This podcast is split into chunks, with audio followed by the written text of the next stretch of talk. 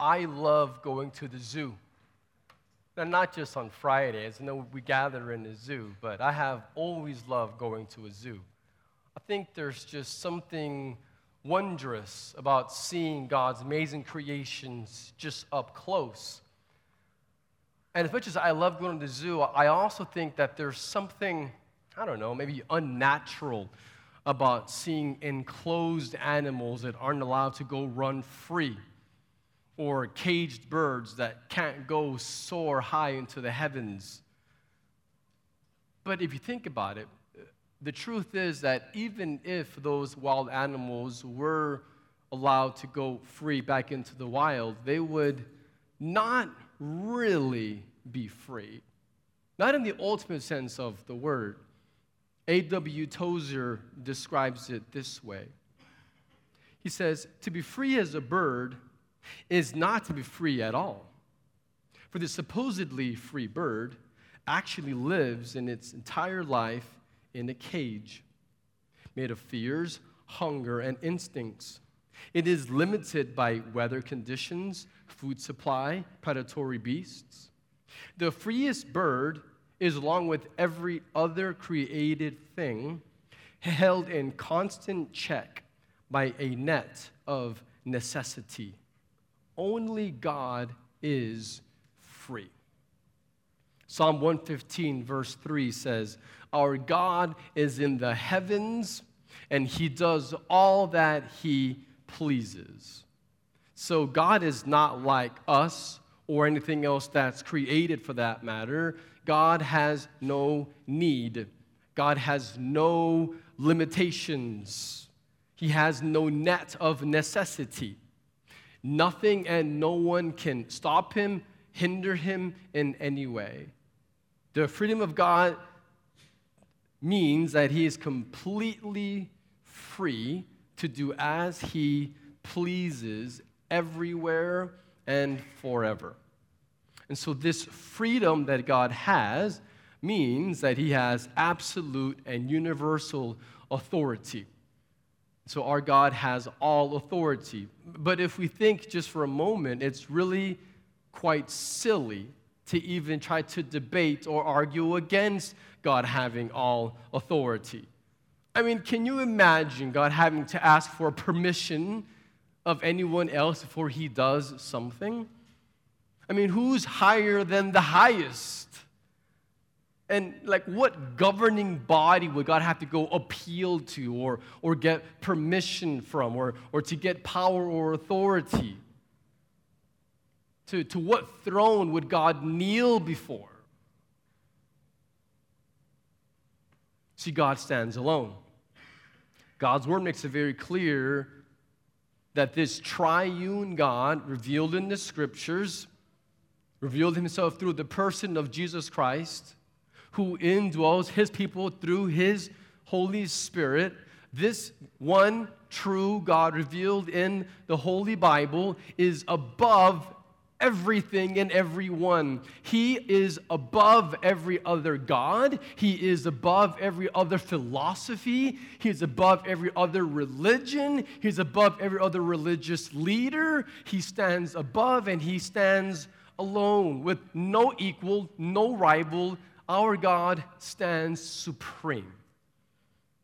He is sovereign. And so today we're considering seeing the sovereignty of God. Isaiah 44. We'll be reading in verses 6 through 8.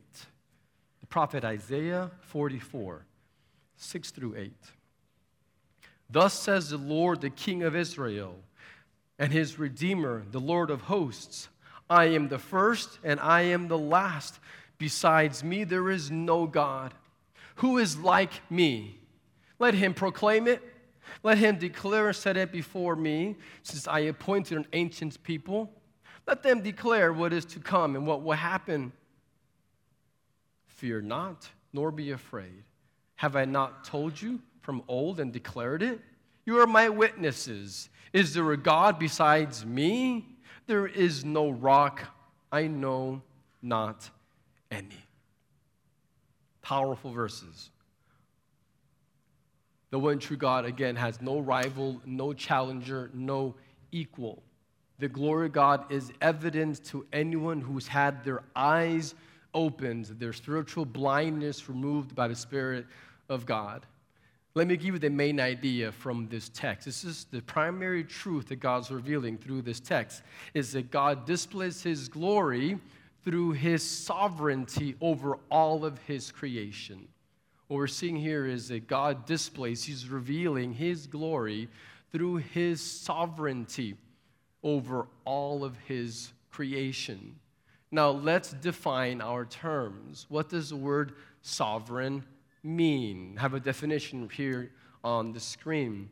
The word sovereign means above or superior to all others.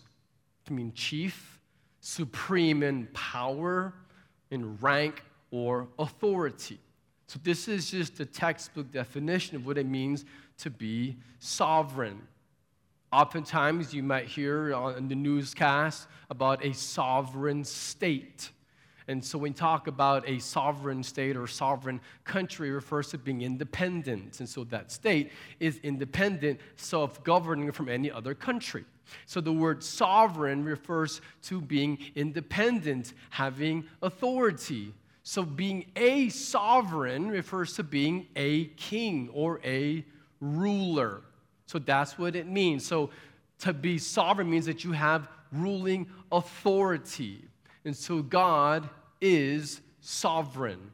He is the king. He is the ruler over all the universe. He is independent. He has complete freedom, power, and authority. And so he rules as the sovereign over his entire creation. So God is displaying his glory through his sovereignty over all of his creation. So, how does God reveal his sovereignty? How does he reveal that he is the king who has all authority and supreme power, ruling, standing alone? How does he make this known? You can see in the Bible. Okay, good. We're done. Answer. Well, yes, but let's see what the Bible says about how he reveals his sovereignty from this text in Isaiah 44. There are three one in verse 6, one verse 7, and one in verse 8. And so, first of all, in verse 6, how does God reveal his sovereignty? Number one, through his titles. So, God is revealing his sovereignty through his titles. You see that in verse 6. What does it say? It says, Thus says the Lord, the King of Israel and his Redeemer, the Lord of hosts, I am the first, I am the last. Besides me, there is no God to God's revealing who He is and what He is like through His titles. Verse 6 says that He is Lord. What does the word Lord mean? Well, that's His personal name. Elohim is the general name, God. Lord is the word for His personal name. And so, this telling us that God, yes, He is God, cosmic creator, all powerful, but He's also God who comes near who is personal and wants you to know him, to enjoy him. He is Lord. It says he is King of Israel. So he is the king, he is the ruler with absolute authority. So he's personal, Lord, but he's also king. And we must submit to him and be under his kingship and his kingdom. It says redeemer. So he's also the redeemer what does that mean? It means that he has provided a way for slaves to be set free. So to redeem means to pay the redemption price, the price to free a slave. And so this is pointing ultimately to Jesus who paid the redemption price. He's our Redeemer so that we are no longer enslaved to sin, but we are free to know God, to worship Him, to live for Him. So we now we're in His kingdom. We're members of it because we've been redeemed. We're set free from slavery to sin. It says he's Lord of hosts. What does that refer to? Lord of an army. And so the word host refers to a large angel army. And so he, he is a commander who has a powerful army. He's victorious over the enemy, is what it describes. When you see Lord of hosts, it refers to his victory. So I am the first and the last. Another title. In the New Testament, you see Alpha and Omega. Alpha is the first letter in the Greek alphabet, Omega is the last letter in the Greek alphabet. So in the Greek, when you see Alpha and Omega, it means what you see here from the original Hebrew first and last. Beginning and the end. He is infinite with no beginning and no end. He stands alone. So, all of these various titles in verse 6, if we just stop and look at what they mean, it's describing who God is and what He is like. And it's screaming, He is sovereign. See Him, be in awe of Him, bow before Him, and find your whole identity and all your whole life in Him. Which is why all summer we have been considering seeing God.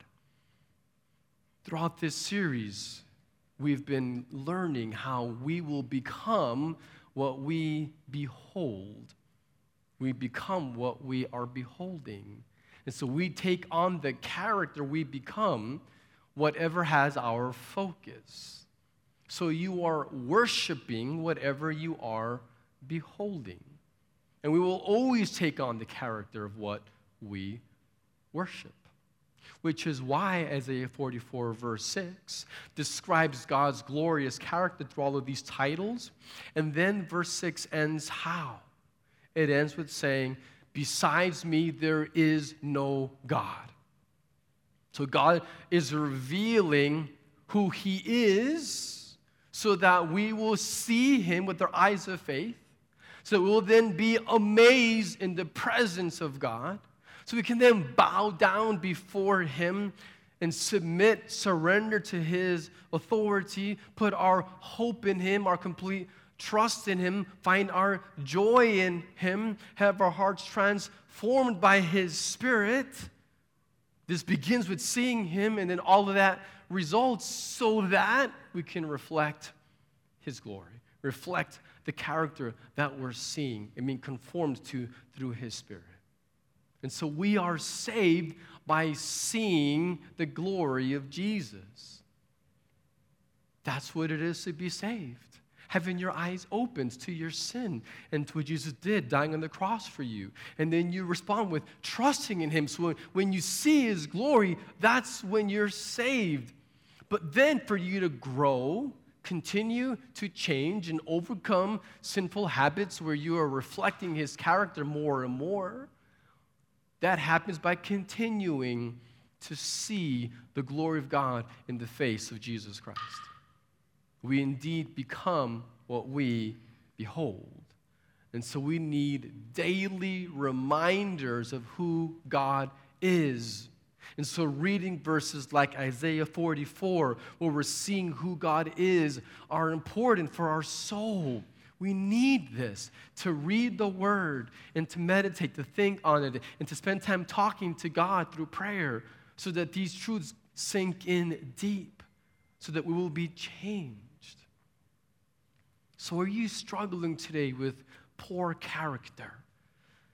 Now, the list can be quite long, but I'll give you, if you top my head, maybe things like gossip that we can so easily just look past. But it's a sin It'll devastate your soul and your relationships and a church. It's cancer. Do you listen to or indulge in gossiping? If you talk about someone, they're not in the room, you should talk well of that person. Because talk about me all you want if I'm not in the room. Just speak well of me. That's okay. But if you're going to speak poorly of me, then invite me because I want to be a part of the conversation.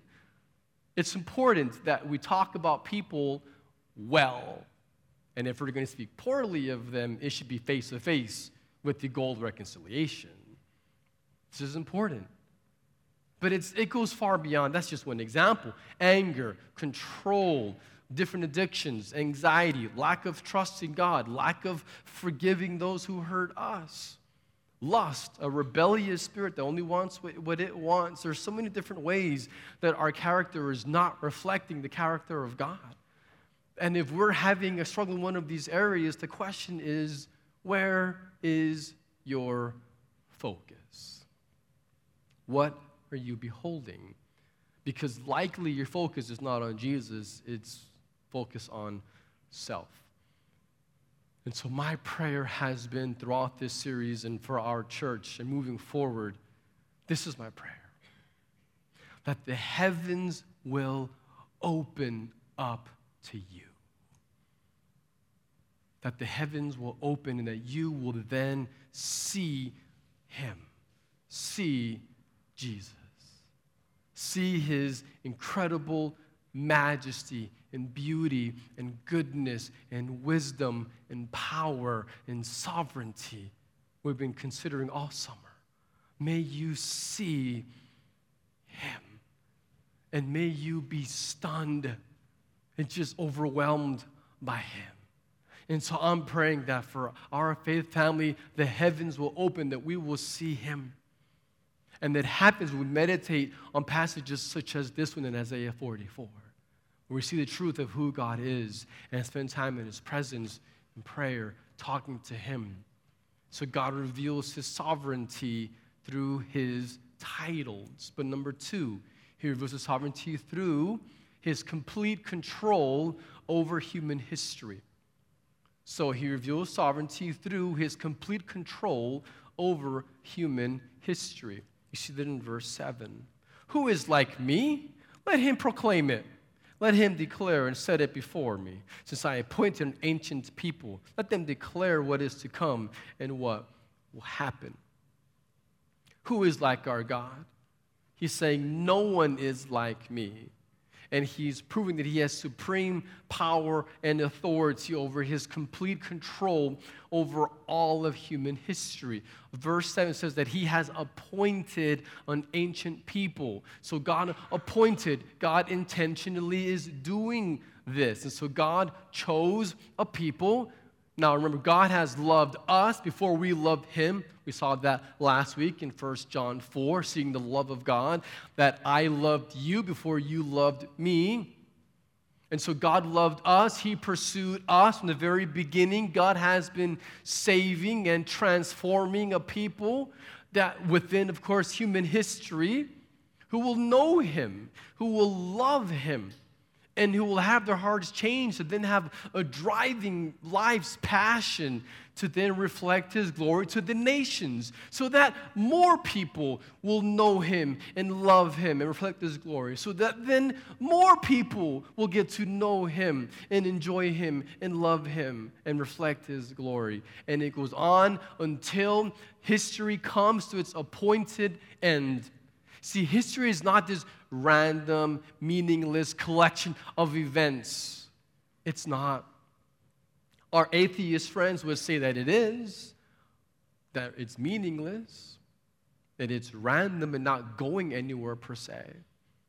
But it's not true. God has appointed a people within human history that will come to its appointed end where King Jesus will rule over his people.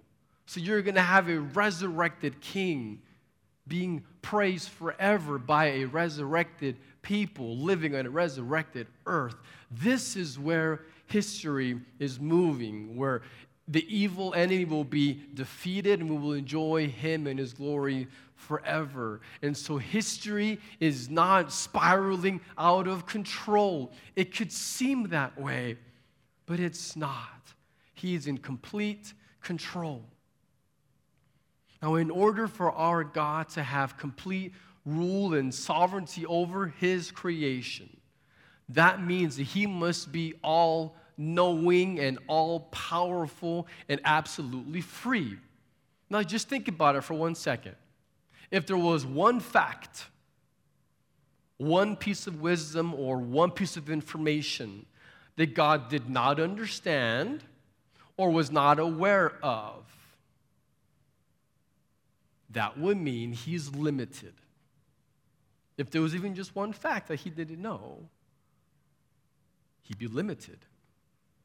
Colossians 1 16 and 17 tells us quite the opposite that he is not limited. Colossians 1 16 and 17, read earlier in the worship gathering.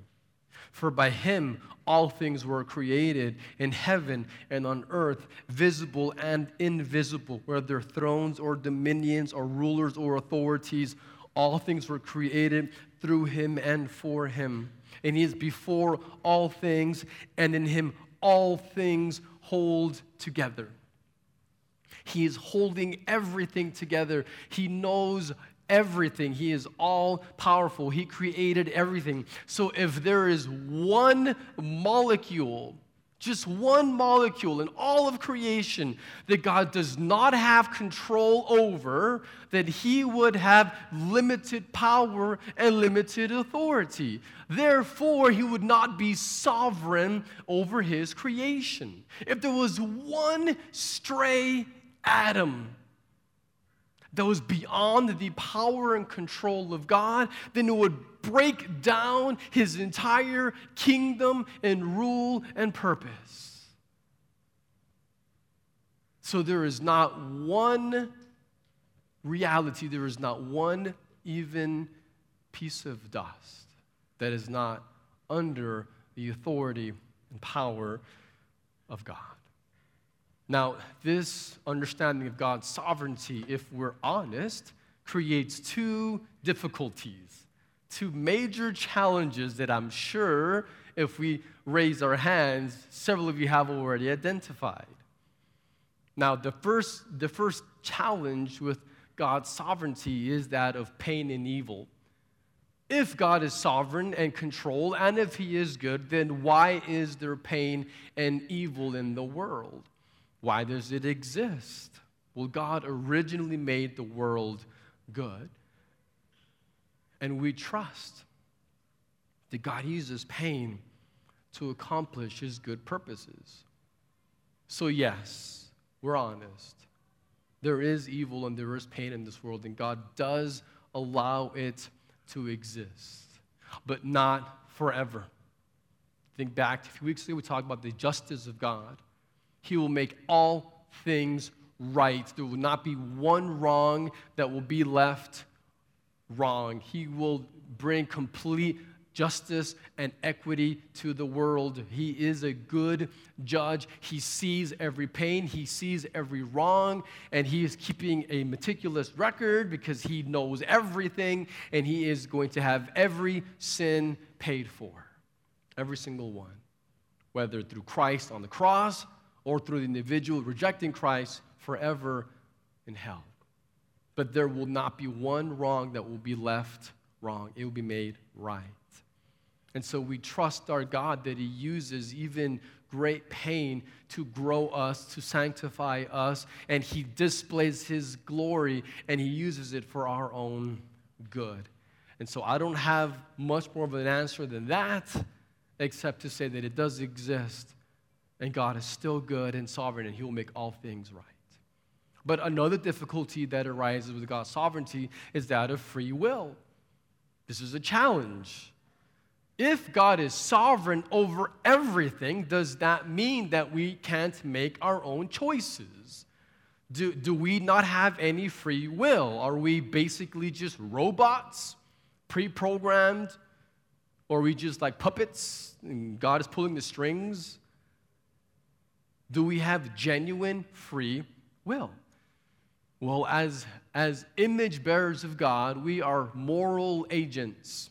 Every one of us has the ability to know right from wrong, and we will be held accountable by our God for our free will choices. So the answer is yes, humans do have genuine free will. Now, how can we make choices freely, and if we're honest, oftentimes make very foolish choices, and yet a sovereign God is accomplishing his purposes with complete control over creation. How is that possible? Well, let me give you a very theological answer from, that I learned in seminary, okay? I don't know. I don't know. I don't know how a God who is completely sovereign, and God's word makes it clear that he is sovereign, and he must be sovereign if he is God.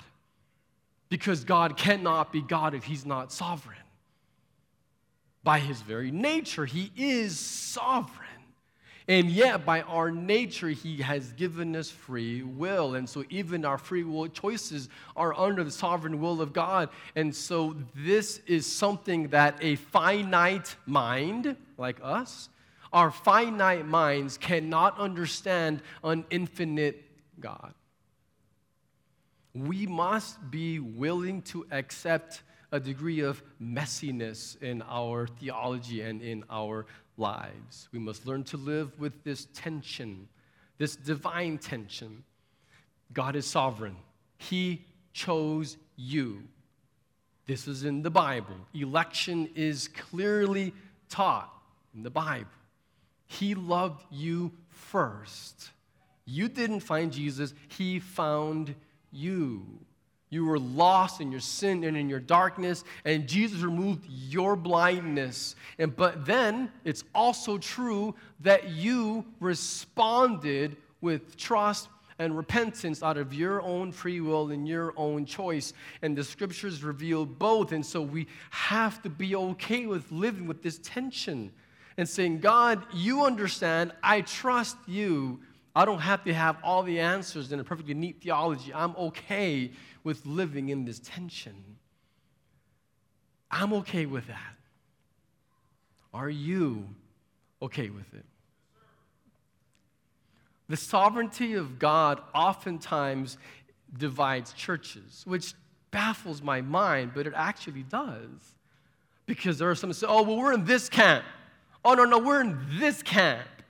It's like, what? We're just one camp. We're the people of God, saved by the blood of Jesus, and dwelt by a spirit. We're brothers and sisters. We're one. And so, even if we disagree on, on the minutiae of how this tension works out, it really is okay. It is okay. See, God's sovereignty is not designed to be a theology that divides God's people. The sovereignty of God, revealed in the Word of God, is designed to give you hope. God's sovereignty is revealed to give you comfort, and it's designed to give you courage to tell others about Jesus because it doesn't rest all in your shoulders. He's bigger than you, but we have the privilege of being used by God. And so, those who know that God is sovereign ought to be the biggest evangelists on this planet. We have to tell people about Jesus because they need to hear that there's a God who is in control and their lives are not meaningless or, or out of control, but God loves them and it's on us to tell them. And so God's sovereignty gives us hope and gives us comfort and courage to share with the lost, but also courage to change. In the face of great pain, or in the face of a pending medical report, in the face of a job that's uncertain, or when you face some serious marriage problems, or when you face a loved one dying, or when your soul is just overcome with bitterness, where do you turn? Where are you going to turn? You're going to turn to an addiction to give you a sense of hope or comfort? To your job? To shopping? To eating? You're going to turn to another person to satisfy you? Really? You think they're going to be able to? You must rest your soul in Jesus. You must turn to Him, your sovereign God who is magnificent and wise and good and powerful and has all authority. We must run to the refuge of our sovereign God who really has complete control over the situation. So, if today you're facing a hard situation, you must know and believe that God has allowed it. He did not make a mistake who you married was not a mistake. That job not a mistake. That, that difficulty that is just overwhelming you, God didn't mess up. He is sovereign. He is good. And He's going to use it to display His glory through your life as you trust Him. And He's going to use it for your good. This is what God's sovereignty is meant to be. It gives us hope and courage and purpose.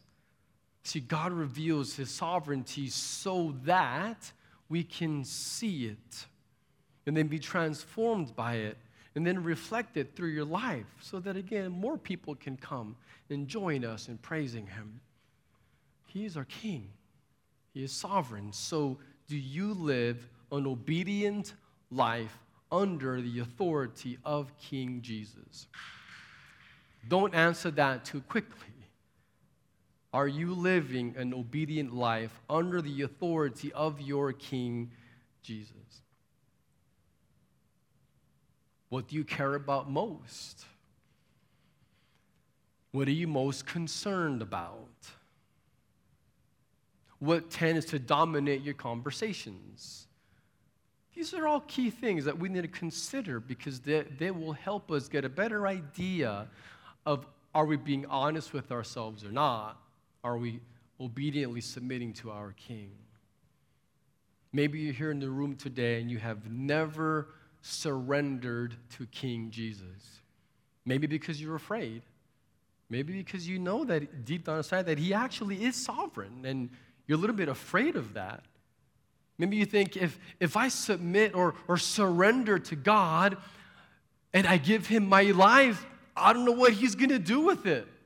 Who knows where He's going to send me or what troubles He might bring my way. Like, I don't know that I can trust God with my life. And so I'm going to just hold on to it and try to control my life so that I know it's going to be good based upon how I want it to look. And I don't, I don't want to give it to God because that's scary. He is good.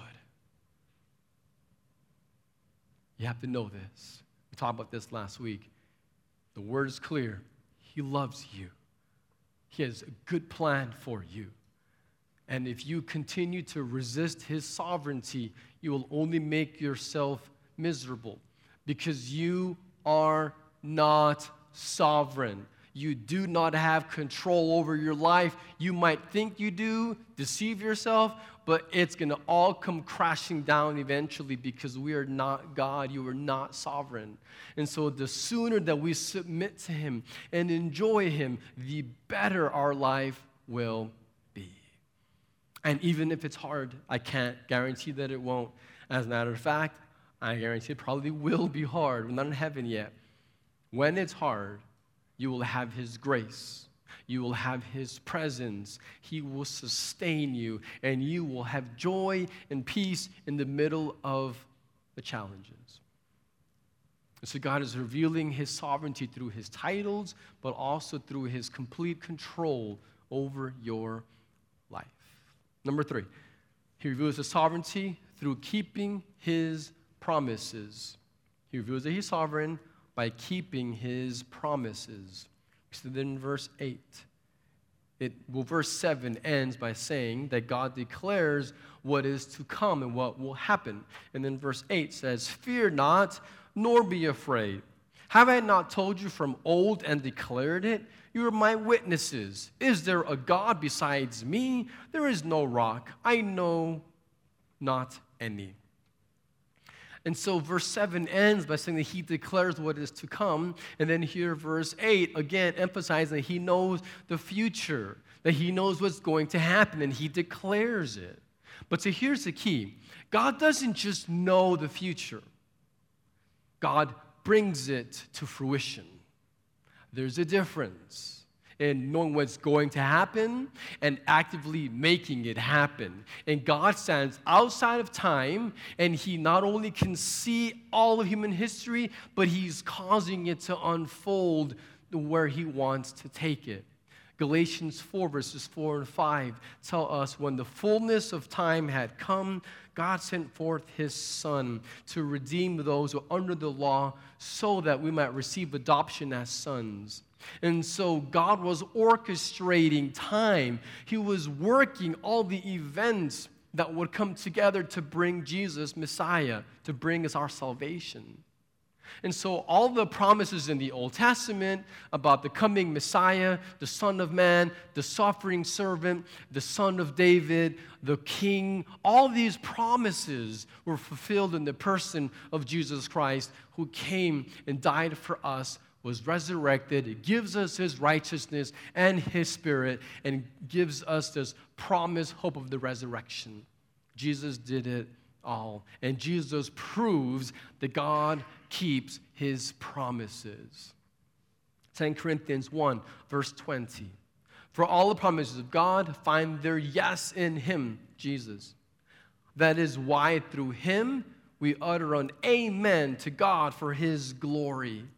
And so we praise God for his glory because he sent Jesus, and all of God's promises are a yes in Jesus. And so we serve a promise making, promise keeping God. And so, if you're here today and you are trusting in the sacrifice of Jesus on the cross, your guilt and your shame have been paid for. Christ has been powerfully resurrected. And so, what is the result? It says in verse 8 Fear not, nor be afraid. The sovereignty of God pushes away the fear because God loves you and you can trust Him because he's all wise, all powerful, and he's got this. So we don't have to be afraid. Fear not, nor be afraid. God, who makes and keeps his promises, should fill us with courage to face whatever life brings us. So, are you fearful or anxious about tomorrow? Well, do you serve a God who is sovereign, who loves you? If you do, then you can rest your soul in this sovereign God. Do you have maybe a sinful pattern that you know you've been kind of toying with, but you know that God's Spirit is even not speaking to you, saying, Enough, my son, my daughter, enough.